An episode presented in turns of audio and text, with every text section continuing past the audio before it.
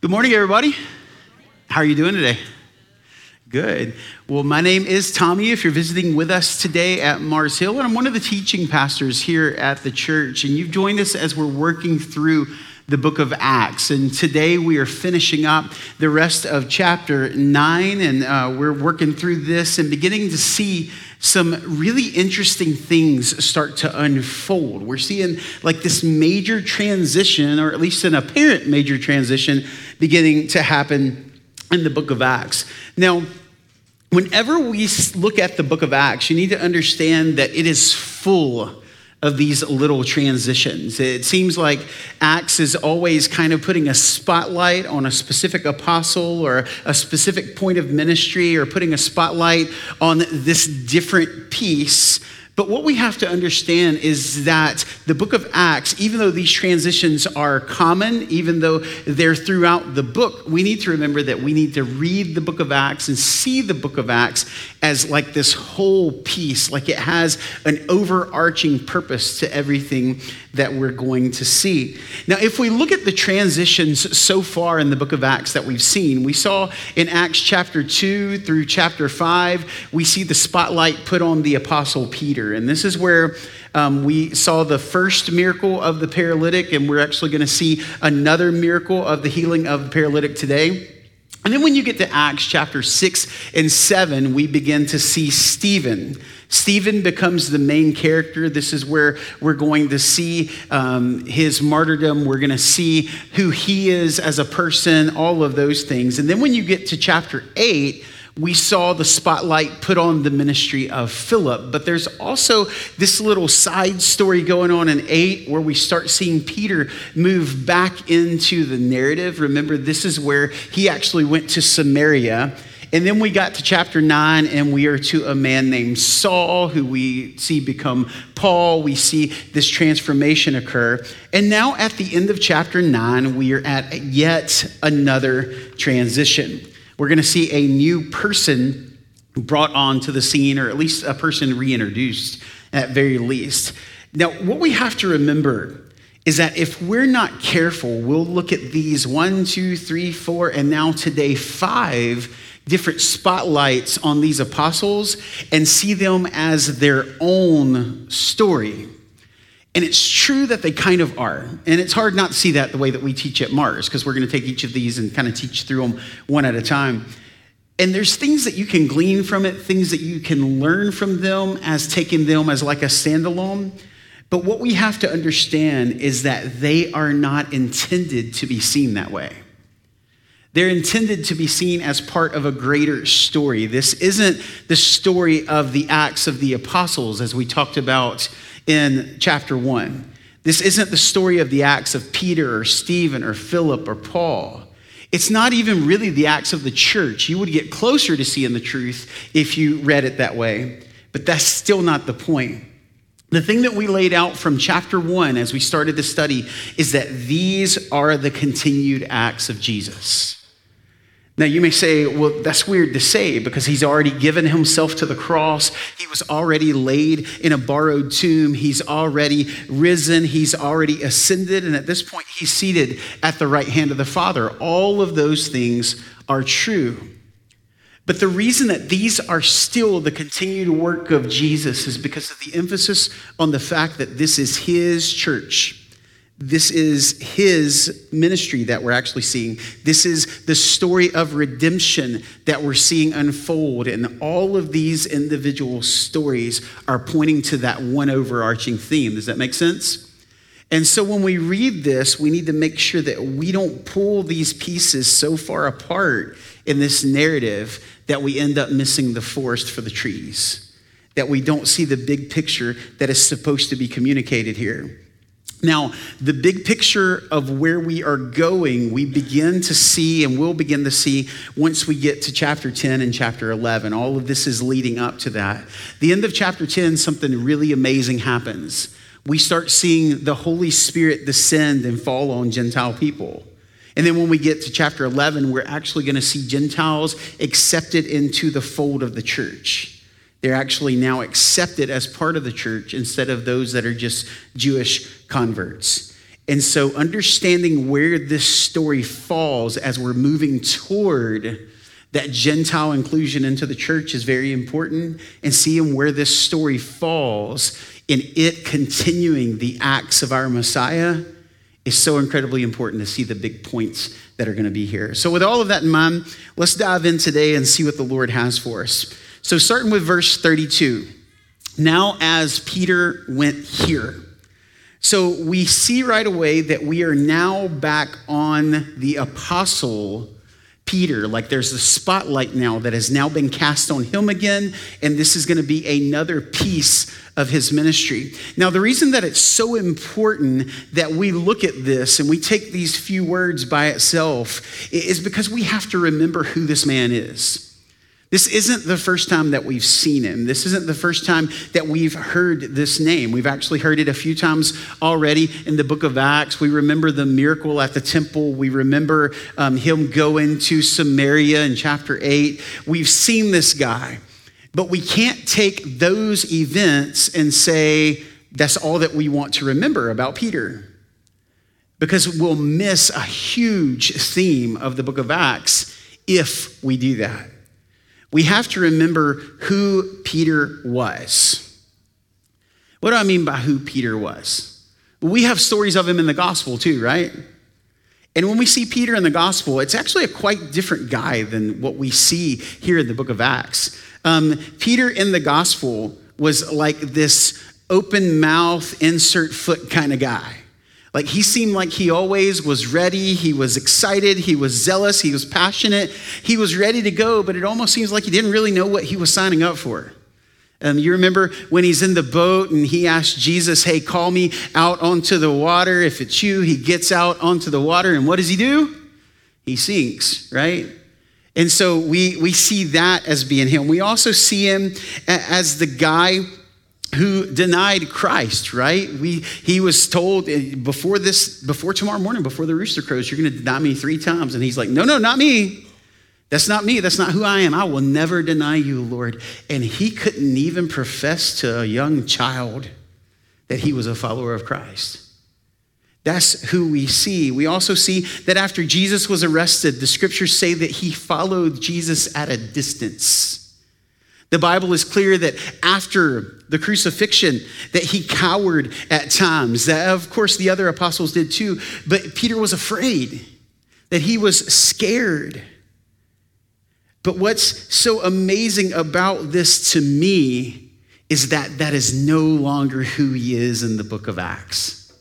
I'm so thankful that we get this large picture of this man. And, and, and the reason why is because when I see someone who's gone through all of this and we see this transformation, it actually gives me a little bit of hope.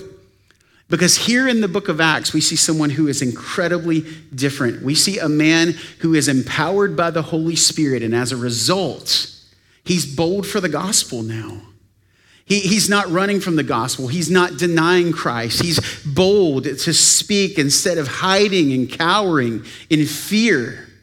He's bold for the sake of the ministry. Instead of denying Christ and not even being able to profess Christ before a young child, he's already been arrested. He knows that there are people that are very, very angry at this new movement, but yet he continues to proclaim Jesus in everything that he does. He had already been arrested and, and, he was afraid, but now he's fearless.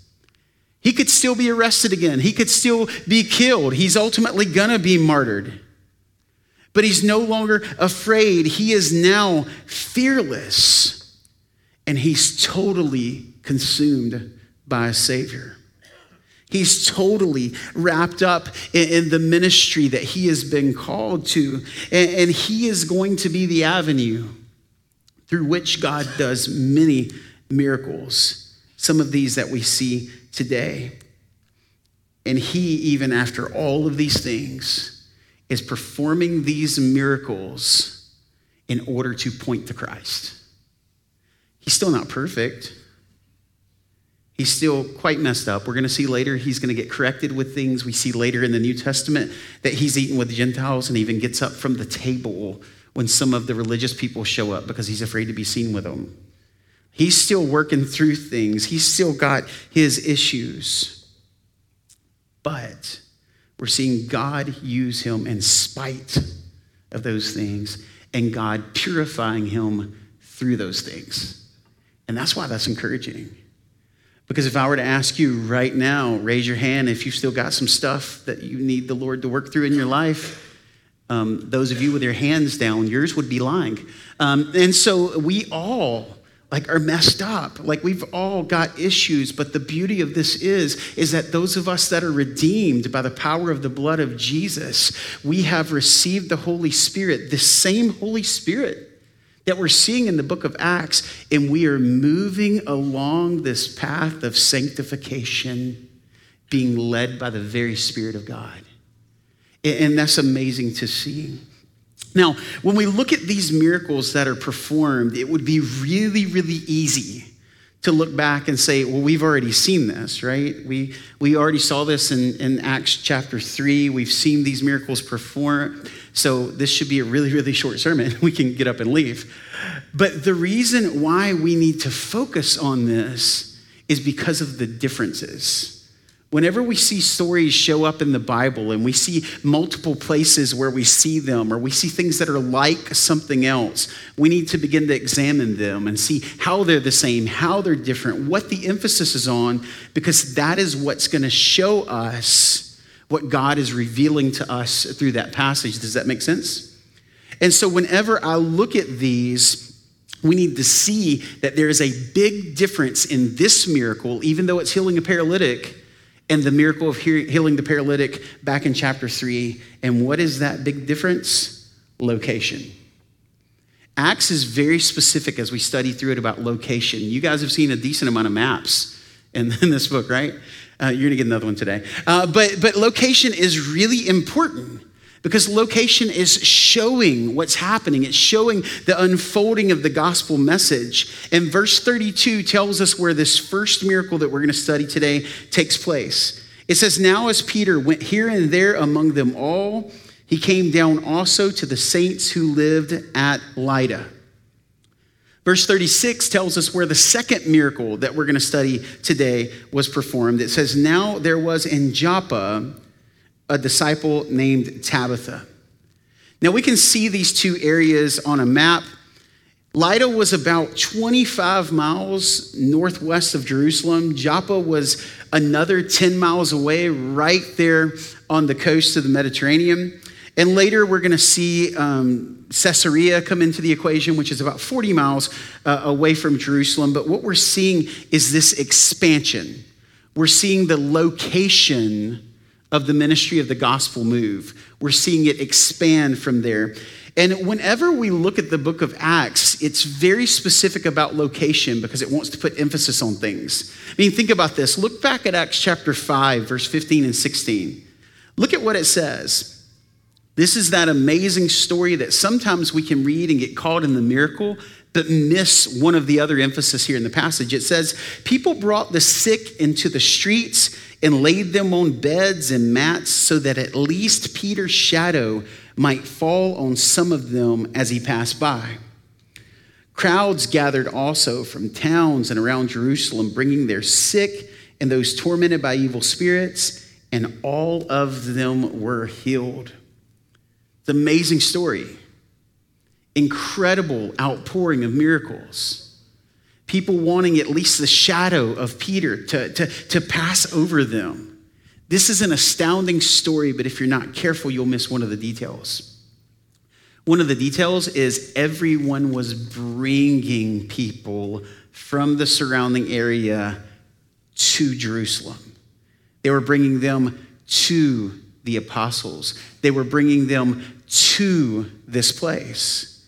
And so, what we see is that Jerusalem is kind of the seat of the work of the gospel. Do you see that?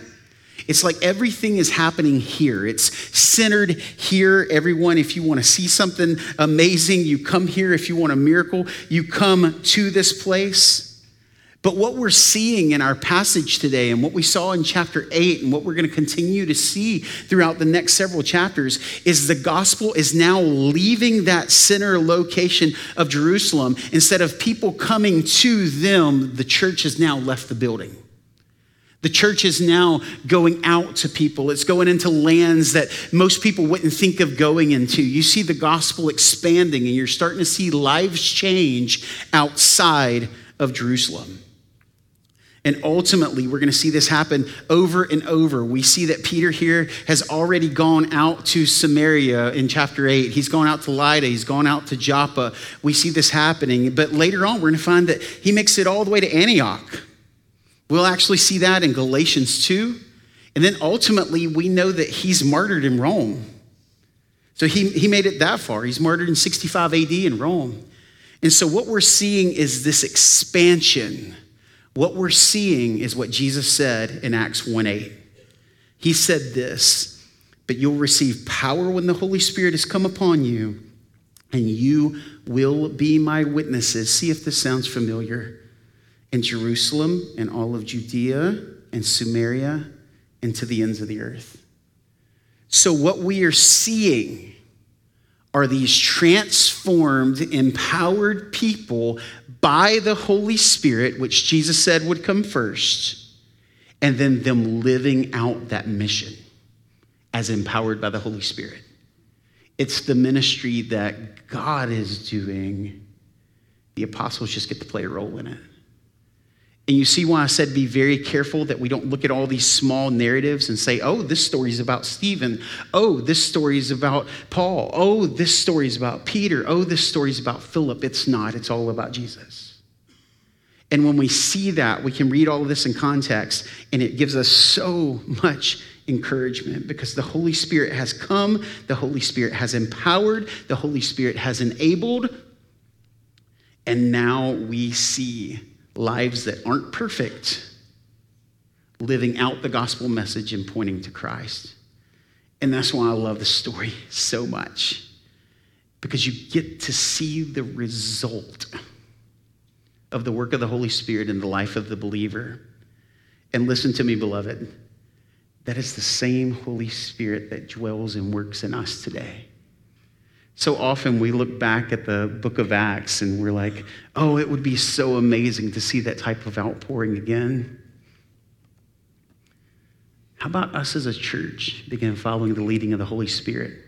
He hasn't changed. We want to see masses of people hear the gospel. Are you obedient to tell the person that sits next to you at the lunch table from work?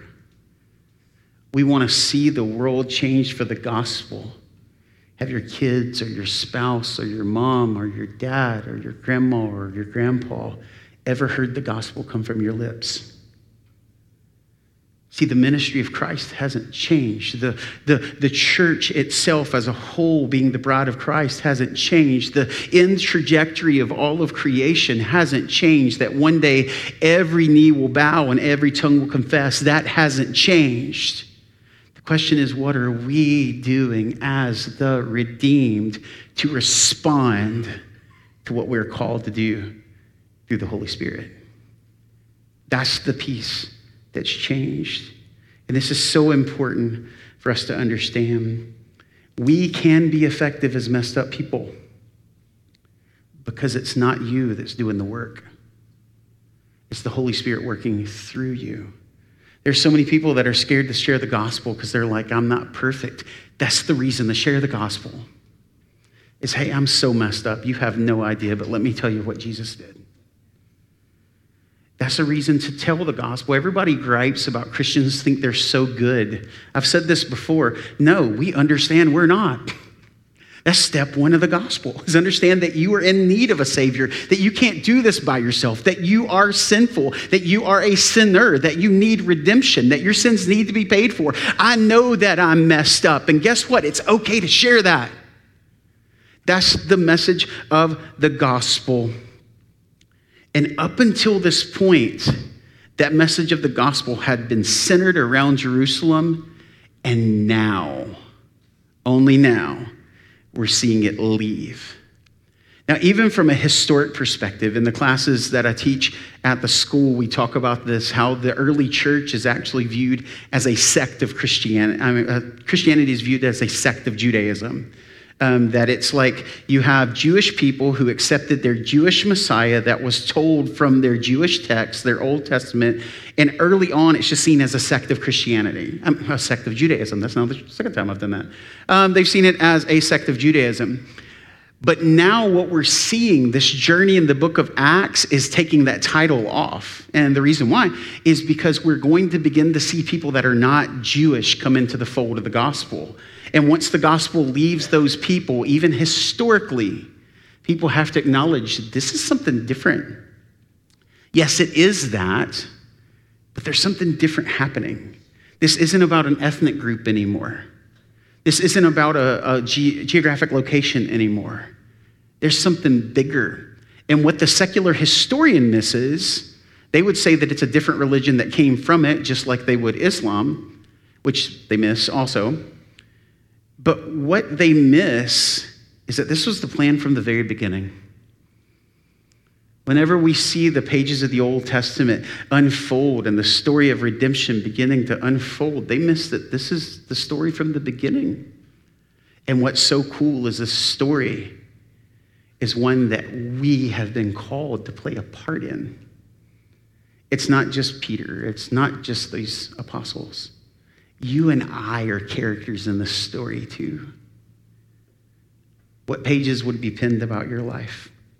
Now, let's look at these specific miracles now. Let's, let's see specifically what are some things that we can pull out of this. I'm going to read both of them kind of together, back to back, and I'll put a break where they change, and then we'll start pulling some stuff apart here. Verse 32 says, Now as Peter went here and there among them all, he came down also to the saints who lived at Lydda.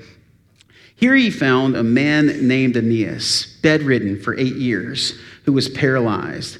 As Peter said to him, Aeneas, Jesus Christ heals you. Rise and make your bed. And immediately he rose. And all the residents of Lydda and Sharon saw him and they turned to the Lord. So there's miracle one. That's the healing of the paralytic. Now let's look at miracle two. Verse 36. It says, Now there was in Joppa a disciple named Tabitha, which translated means Dorcas. By the way, her parents were not mean to her. That is not a mean name. It actually means beautiful gazelle. And so I don't recommend you naming your daughter Dorcas. I'm just saying that's what it means. But it says that she was full of good works. This is what you would want your daughter to emulate, right? She was good, full of good works and acts of charity. In those days, she became ill and died. And when they had washed her, they laid her in an upper room. Since Lydda was near Joppa, the disciples, hearing that Peter was there, sent two men to him, urging him, Please come to us without delay. First off, that's such a huge exercise of faith. She's died, they've washed the body, they've brought her upstairs, and they say, Go get Peter. So there's a huge exercise of faith there. So Peter rose and went with them. And when he arrived, they took him to the upper room. All the widows stood beside him, weeping and showing tunics and other garments that Dorcas made while she was with them. But Peter put them all outside and knelt down and prayed. And turning to the body, said, Tabitha, arise. And she opened her eyes, and when she saw Peter, she sat up. And he gave her his hand and raised her up. Then, calling the saints and the widows, he presented her alive. And it became known throughout all of Joppa, and many believed in the Lord. So, there's a few things in these miracles that we do want to begin to pull out. Number one, you may have heard this in there. They use the word saints to describe the church. This is actually one of the very first times that we see this distinction. Make sure that when you read this, you don't read, these were perfect people who had life together. That, that those aren't replaceable words. When we see the word saints here, it has a very specific emphasis. It has an emphasis on the fact that these people were set apart, that they were different, that they had a purpose. And as believers, are we set apart?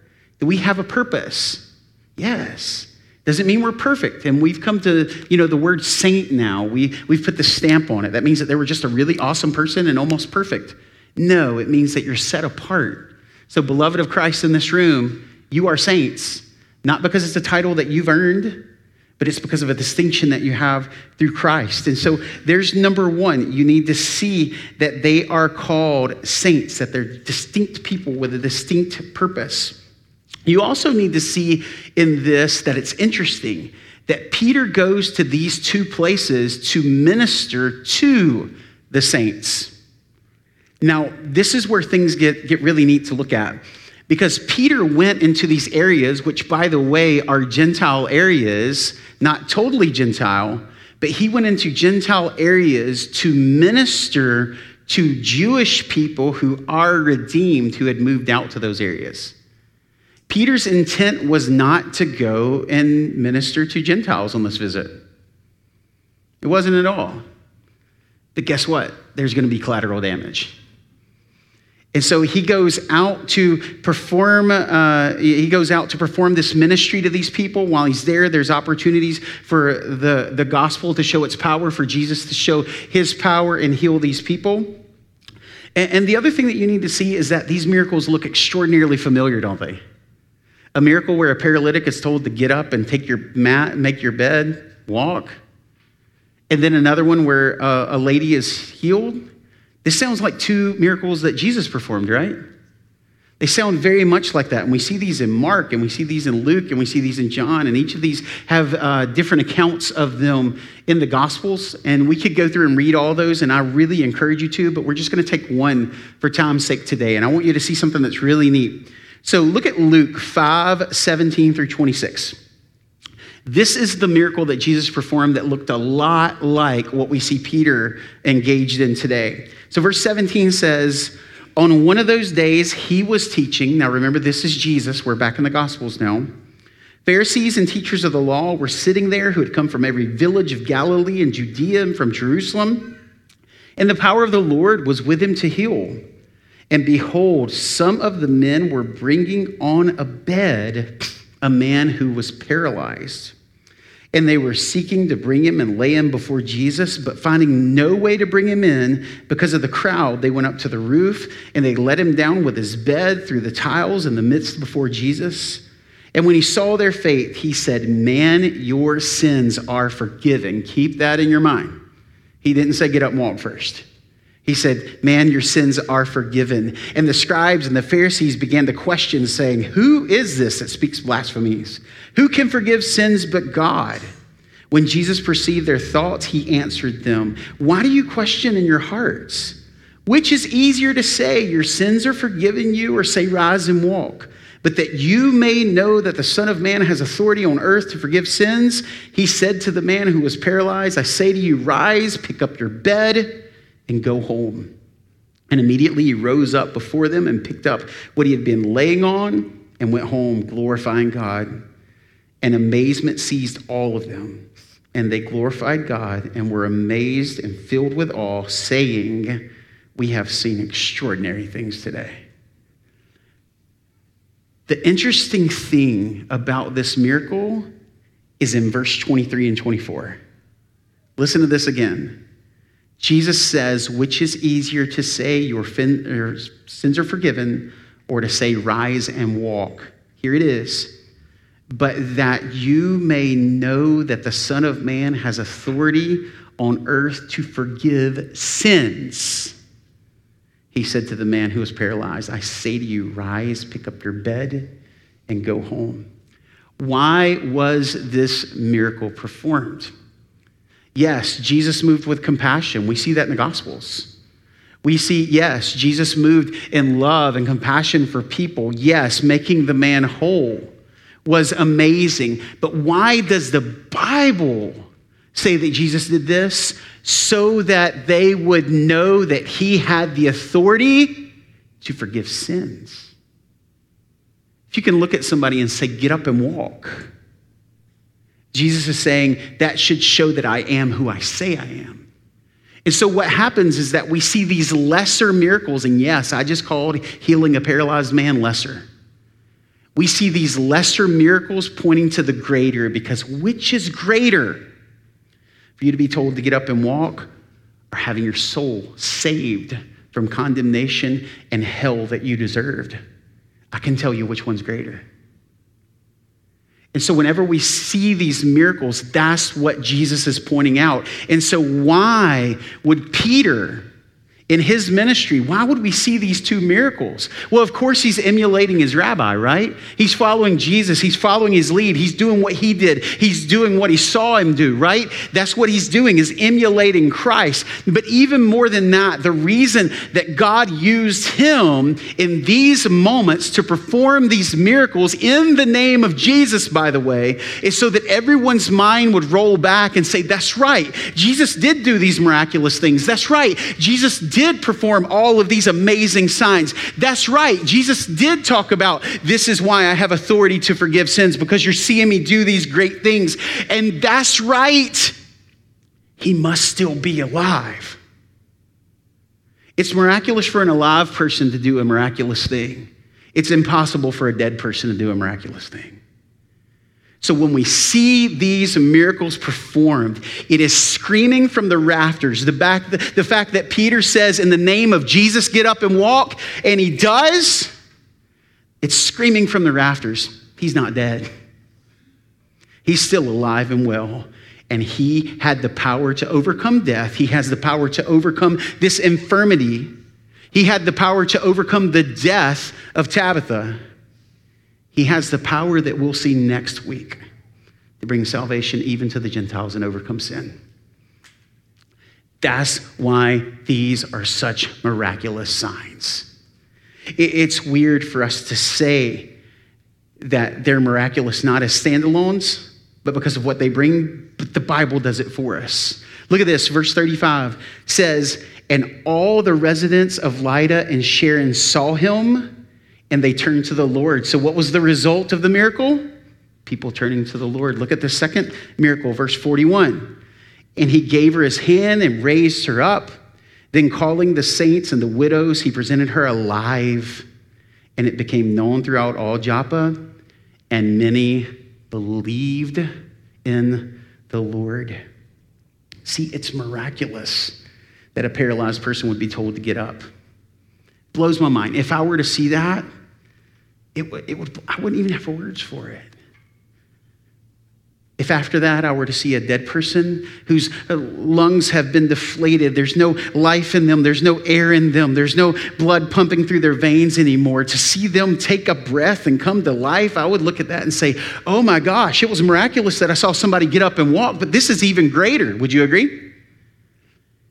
That's the two miracles we've seen, and next week we're going to see the fact that Jesus overcomes sin in the salvation of a Gentile. That's the greater miracle. That's what this points to. We pray for miracles. Guess what? We should. We should approach the throne. The Bible says to bring your petitions before God. If you are sick, let's come together as a church. Let's pray. Let's pray for one another. Let's pray for healing. Let's pray for provision. Let's pray for all of these things. Let's pray that, that pregnancies go well. Let's pray that, that children are raised well. Let's pray for all of these things. Let's bring our arms around each other and pray, but don't ever let us look at these and say that's more important than the state of the souls that we are going to come in contact with on a daily basis. It can never be more important. It's simply a picture that points to the greater miracle of what Jesus did on the cross. We must remember that, beloved.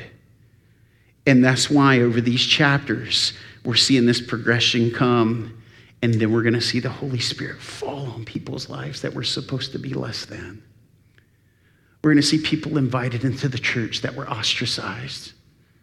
We're going to see all of these things happen because ultimately that is the greater miracle. Look at this very last verse, verse 43. It's one of the coolest verses in this entire passage to me. It says, And he stayed in Joppa for many days with one Simon a tanner. That seems totally like counterclimactic, doesn't it? I kind of built that up pretty big. And you're like, yeah, he, he hung out with a dude named Simon. Congratulations, Tommy, you got too excited. No, no, I didn't. Think about this just a minute. Who are tanners? Not like Danny and Full House, and those of you that are old enough, you get that. I didn't say that first service, that just came to my mind. I probably shouldn't have let it out. But um, but who are tanners? Tanners are people that are going to deal with like dead carcasses. They're going to cut the skins off of animals. They're going to get the hides and they're going to prepare them for use, right? Think about Jewish law. What would be said of a person who touches dead carcasses all day long? They're unclean. Can't be around those people. And yet, the apostle Peter, who probably had lodging options, this is who he stayed with. He didn't just stay for one night. He didn't just drop in and say, hey man, hope everything's well, and leave. The Bible says he stayed for many days. What are we seeing? We're seeing the gospel expanding to different ethnicities, and we're seeing it expand to people that are in different places in life. There is no such thing as a less than in the gospel. Doesn't exist. There's no such thing. And see, for all of these centuries, we have had uh, the, the ceremonial law. Yes, God gave this law. But we have to understand that all of this was to point to something greater. All of these uh, ceremonies for cleanse, uh, cleansing, all of the sacrifices that had to be made, all of these things were to point to something greater. It was to point to our ultimate need of a once and for all sacrifice. And guess what? At this point in Scripture, it had happened. And so what we're seeing is the unclean are declared clean now. And guess what? Peter's even going to have a vision about that in in a couple weeks. It's going to be awesome to see where God's actually going to say to him, Do not, don't you dare call unclean what I've called clean. What we are seeing is the systematic destruction of the legalist circle that had been built around the gospel. The box that the gospel had been crammed into can't hold it anymore. Because now it is for all who will. It's for whosoever will. It's this response in faith to the grace of God. It's whosoever will, right? That's what we're seeing. And now all of a sudden, those who don't belong, belong. Now all of a sudden, those that are unclean can be declared permanently clean. They don't need another ceremonial washing each time. You're clean, you're forgiven, you're restored, you're redeemed, you're reconciled to God. That's good news. So, what do we do with this passage, right? There's, there's so many things that we could pull from here and we could talk about, but there's just a few points that I think that you can go home, meditate on, talk about with your family. Number one is the biggest one. We know from this passage that Jesus is alive. Jesus is alive the miraculous works done in people's lives. And again, I'm not talking about getting up and walking. I'm not talking about coming back to life from physical death.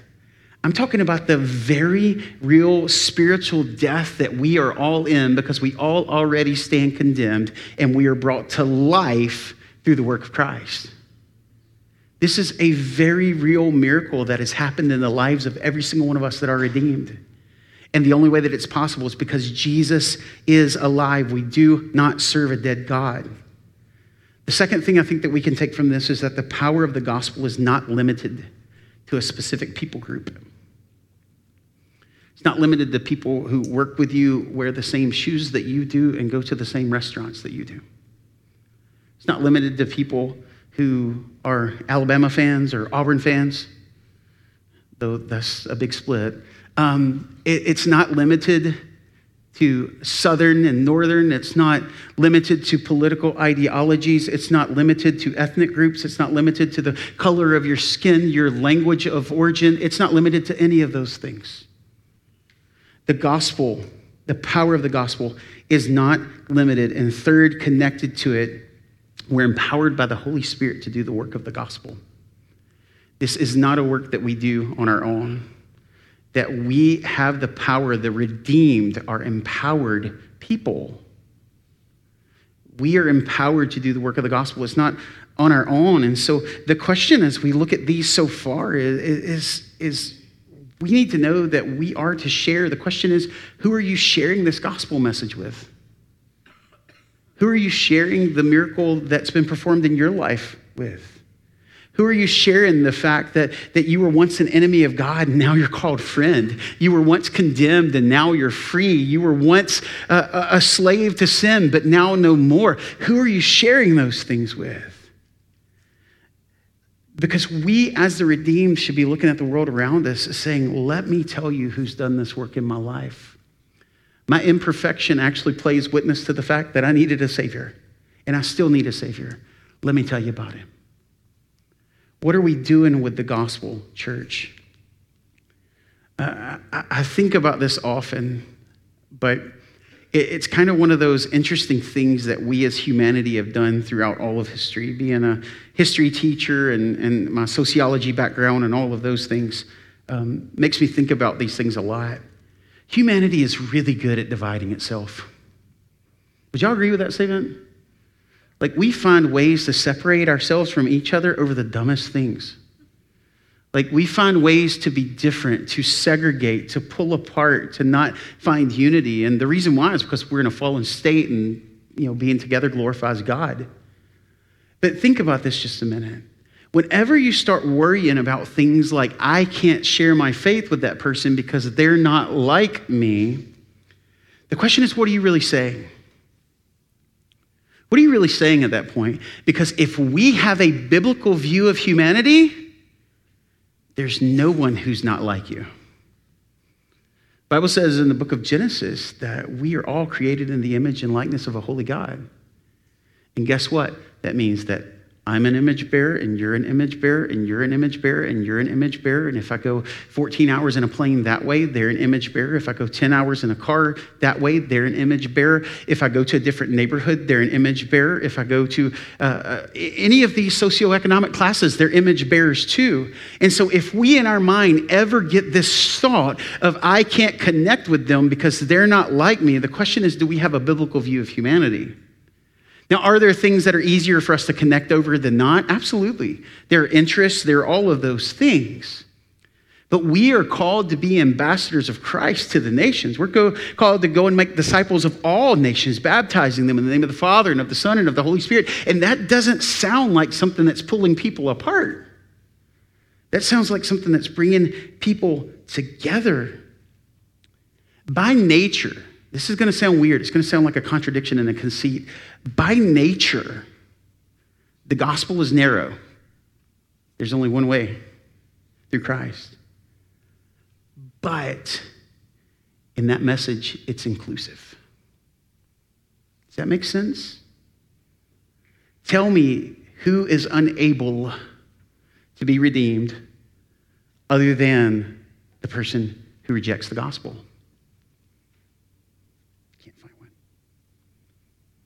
Think about that. Think about the message of the gospel, who it's for. It's for all, and it's for whosoever will.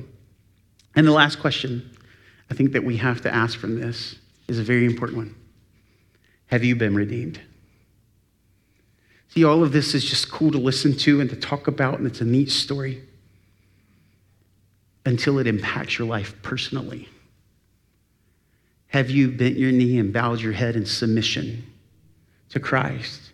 Have you responded in faith to the grace afforded to us by a loving, holy, and righteous Creator? Have you done that? I know that there are so many people that are like, I'm not, I'm not like the other people in this room. I'm not like those that are saved. I'm not like the redeemed. I've done too many bad things. I've lived my life this way. I, I, I'm not like them. That's, that's not me. I can't be that person. Understand that the Bible says, For God so loved the world. Are you here? Yeah. All right. That's you too that he gave his only son that whosoever believeth would not perish but have everlasting life. Because, see, the world already stood condemned. But Christ came so that there would be an opportunity for those sins to be paid for. So, have you confessed Jesus with your lips and believed in your heart?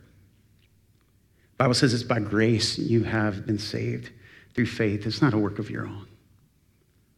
Because it is a work of Christ your background is not a prerequisite. That's good news, guys. It's very good news. Today can be the day that you submit, that you respond in faith to the message of the gospel. In response to our message today, we're going to take some time and um, celebrate the Lord's Supper. We're going to look back on the blood spilled and the body broken for us, for our sins. Now, here at Mars Hill, you don't have to be a member of Mars Hill to, to take communion with us. But it is biblical that you are redeemed to take communion with us. The Bible says that you can actually eat and drink condemnation on yourself through this. And so, even for those that are redeemed, we take this very seriously. The Bible tells us to, to search ourselves, that uh, I always word it this way take some time and pray that the Holy Spirit reveal to you if there's any unconfessed sin in your life, if you have any animosity with a brother and sister that needs to be worked out before you take of the Lord's Supper. The Bible tells us to handle those things, to take care of those things first before we take of the Lord's Supper. And so, after I pray, I'm going to give you some time to search yourself, to examine yourself, to allow the Holy Spirit to examine you, and, and, and ask that God reveal any of those things that you've tried to shove in the deep, dark crevices of your life. And bring those out and confess those and repent of those. And come and take communion with joy knowing that it's the blood and the body that was, that, that was given to pay for all of those sins. We take this in joy and we take it with sobriety of mind. It's a painful reminder that all of our sins had to be paid for with a death. And it's a joy to know that God sent his son to take that on our behalf. That's why we remember. We remember because we've been commanded, do this in remembrance of me. So after I pray, you take time, and when the Lord's released you, you can come and take of the elements. God, thank you so much for this day. Lord, I thank you for your word. I don't fully understand what kind of love it takes for you as holy, righteous creator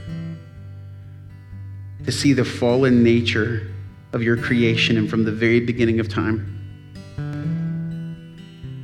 You had the plan to send your son in perfection to die on our behalf on a criminal's cross, one that we've all learned. God, I thank you for that. Lord, I pray that today we remember that, that our debt has been paid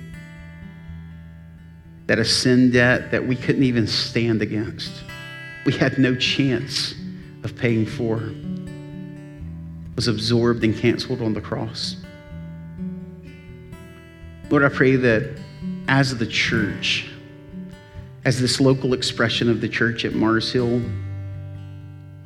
that you help us to see that we are empowered by the Holy Spirit. We're an empowered people with a mission in spite of our imperfections, to take the gospel to the nations. Lord, I'm so thankful that right now we have a group from Mars Hill that are ministering to people who don't walk, talk, look, and sound exactly like them. Lord, I pray that you give them favor in the presentation of the gospel and that they're able to see the truth of your word in its fullness, not just pieces of it. Lord, I pray that as the people of Mars Hill, that an identifying factor of us is that we are a spirit led people. Lord, I pray that we take the gospel everywhere we go. Lord, I pray that we share the miraculous story of redemption that's happened in our lives with those around us. And Lord, I pray that your Holy Spirit soften those hearts to receive this message, Lord, that you crush their soul, giving them the ability to be able to respond in faith to that message and find a joy and freedom that maybe they never found possible before. Lord, I thank you again for your word. Thank you for who you are. And I thank you for your son through whom we are reconciled to you. And it's in that name of Jesus that I pray these things. Amen.